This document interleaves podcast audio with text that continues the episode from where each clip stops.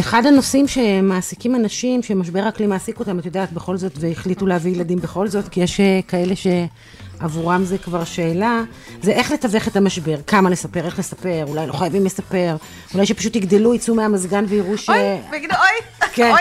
ויגידו, אוי, מה קרה פה? כי בעצם זה קצת תנועה הפוכה לתנועה האינסטינקטיבית של הרצון לגונן. נכון, אז. על הנושא הזה אנחנו נשוחח עכשיו עם נטלי גבירט, שהיא סופרת ועיתונאית ותסריטאית ועורכת ירחון הילדים אדם צעיר. אהלן נטלי. היי, איזה כיף לדבר איתכם. תודה, תודה. אז באמת, תחלקי איתנו את הדילמה הזאת שלך. אוקיי. יש, יש, אה, דבר ראשון, אני רוצה להגיד שזה שבוע הספר וזה חג מאוד אה, שמח לנו, ושבעולם הילדים אנחנו באמת כל הזמן מנסים לעשות, אה, יש, יש מלא מלא כוונות טובות. אז כל מה שאני אגיד שהוא טיפה עשוי להישמע שלילי, אני רוצה לסייג אותו בזה שבאמת הכל בא מכוונות מאוד מאוד טובות.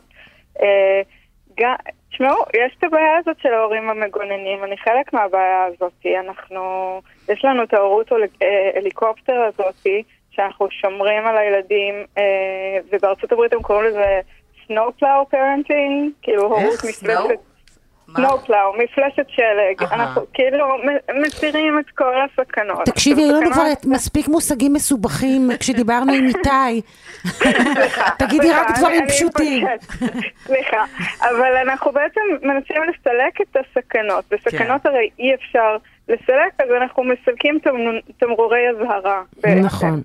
וספרים שנכנסים אלינו הביתה זה עשוי להיראות כמו סכנה שאנחנו לא רוצים להכניס אותה. ופה הבעיה בעצם אבל- ביצירת תכנים ספרותיים לילדים שעוסקים בדברים שהם עשויים להיתפס כמבהילים, והם אכן מבהילים, כן?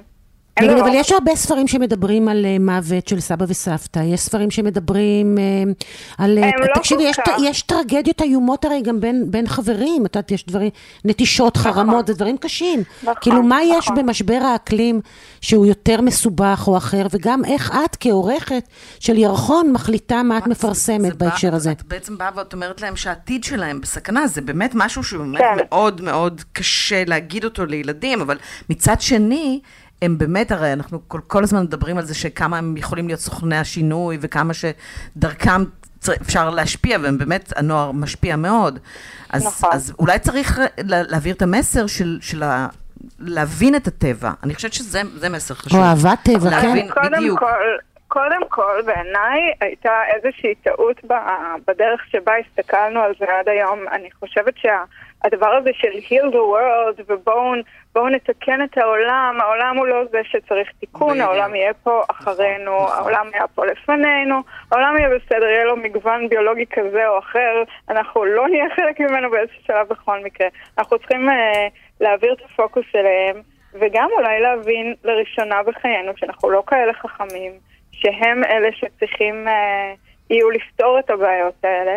ובעיתון אצלנו באדם צעיר אני מנסה בעיקר לגרום להם גם אה, להסתכל לצדדים ו- ולהוציא אותם לפעולה באמת ב- בעולם האמיתי, בעולם עצמו, לפתח סקרנות וכזה, וגם לגרום להם להרגיש שמה שהם חושבים הוא חשוב, ומה שיש להם להגיד הוא חשוב, ולגרום להם אה, להאמין שהעובדה שהם ישאלו בכלל שאלות, יש לזה משמעות ש- שאני לא יודעת את כל התשובות, שרוב התשובות כנראה בידיים שלהם.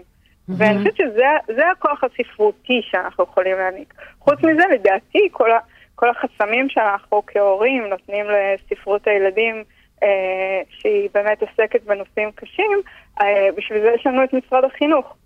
בעיניי, כאילו, כמו שיש שיעור היסטוריה, צריך להיות עכשיו שיעור וש- עתיד. ושיהיה לנו בהצלחה. אה, תשמעי, זה הכי חשוב בעולם. אנחנו... ברור, ברור, ברור. אנחנו, אנחנו, אני. אני מתנצלת שאנחנו נאלצות אה, לסיים, אבל באמת, כן. אני, אה, אני אשמח באמת שיהיו גם יותר תכנים גם שבאמת אה, מפתחים חמלה, כי אני חושבת שבסוף הכל מתחיל נכון. ונגמר נכון, בזה. בוא נלך ללטף חיות, זה ההתחלה של הכל. לחבק עצים, כן. בדיוק. נטלי, תודה רבה. תודה, תודה. ביי ביי.